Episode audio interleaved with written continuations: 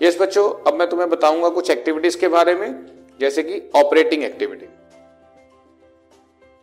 Basically नाम से ही इसमें बहुत सारी चीज़ें क्लियर अपने आप हो जाती है। ऑपरेटिंग एक्टिविटी का मतलब ऐसी एक्टिविटी जो हमारे बिज़नेस ऑपरेशन से रिलेटेड है।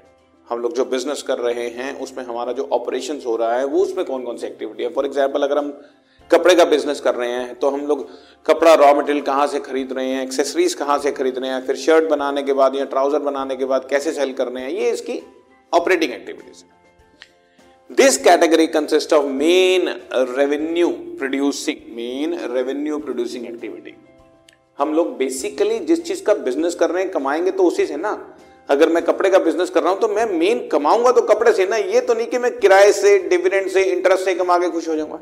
जिस चीज़ का बिज़नेस है मेन उसी से कमाया जाता है। इसलिए इसको मेन रेवेन्यू प्रोड्यूसिंग एक्टिविटी बोला जाता है। This is resulting from the transaction and other events that determine the net profit और loss from the trading activity basically हम लोग सारा साल जो बिज़नेस कर रहे हैं ट्रेडिंग कर रहे हैं, उससे जितना भी नेट प्रॉफिट और लॉस हो रहा है, उसकी बात हो रही है।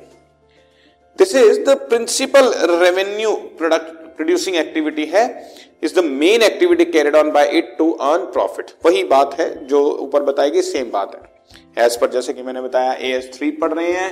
Cash flow from operating activities from operating activities हम लोग दो मेथड से कैलकुलेट कर सकते हैं।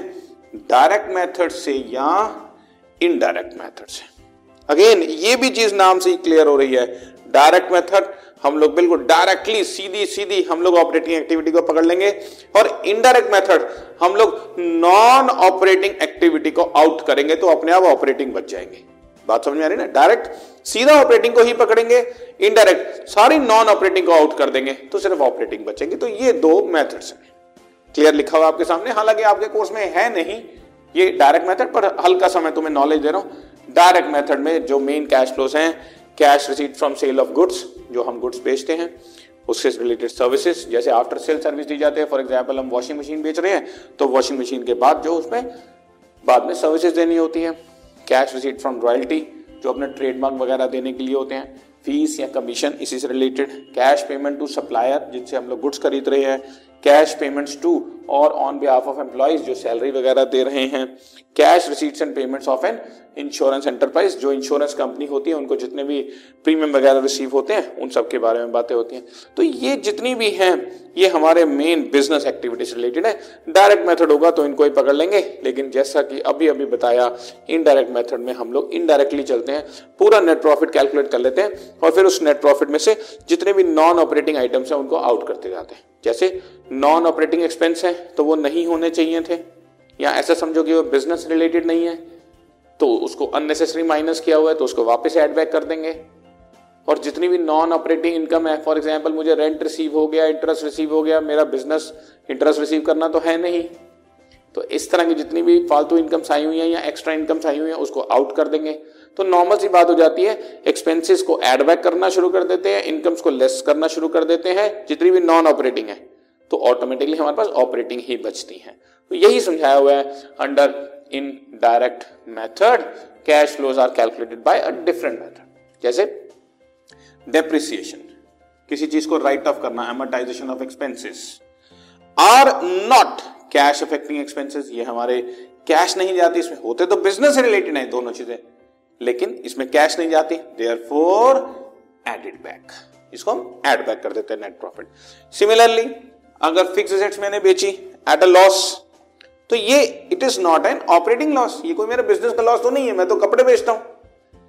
एंड देयर फोर ये भी एडिड बैक अगेन अगर कोई प्रॉफिट ऑन सेल हुआ है तो ये भी मेरे बिज़नेस का प्रॉफिट नहीं है, ये तो एक्स्ट्रा प्रॉफिट्स हो रहे हैं। तो इनको हम लोग क्या कर देते हैं? इनको हम लोग जो है, वो सब्ट्रैक्ट कर देते हैं। ये लिखा हुआ है fixed is the same should be deducted to calculate operating profits ये सारी चीज़ें जैसे हम करते हैं तो हमारे पास ऑपरेटिंग प्रॉफिट आने शुरू हो जाते हैं।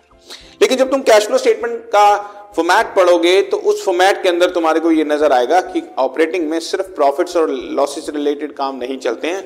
उसमें सारे करंट एसेट्स और करंट लाइबिलिटीज की भी एडजस्टमेंट करनी पड़ती है। क्यों? क्योंकि जैसे समझो, मैंने सेल ऑफ़ गुड्स की। अब ये मेरी ऑपरेटिंग इनकम है, लेकिन सेल ऑफ़ गुड्स मेरी क्रेडिट पे है तो मेरे डेटर्स इफ़ेक्ट हो रहे हैं। परचेज ऑफ़ गुड्स की, ये भी ऑपरेटिंग है। लेकिन परचेज ऑफ़ गुड्स करूँगा ऑन क्रेडिट तो मेरे क्रेडिटर्स अफेक्ट हो रहे हैं। इसलिए मेरे करंट एसेट और करंट लाइबिलिटी को भी साथ साथ एडजस्ट करूँगा तो मेरी टोटल ऑपरेटिंग एक्टिविटी का फिगर निकल के आएगा। And finally the net effect of the operating activities on the flow of cash is reported as cash flow from अगर पॉजिटिव है, या cash flow used in operating activity use का मतलब outflow from का मतलब इनफ्लो तो ये हमारा बेसिकली ऑपरेटिंग एक्टिविटी से रिलेटेड पार्ट है. Okay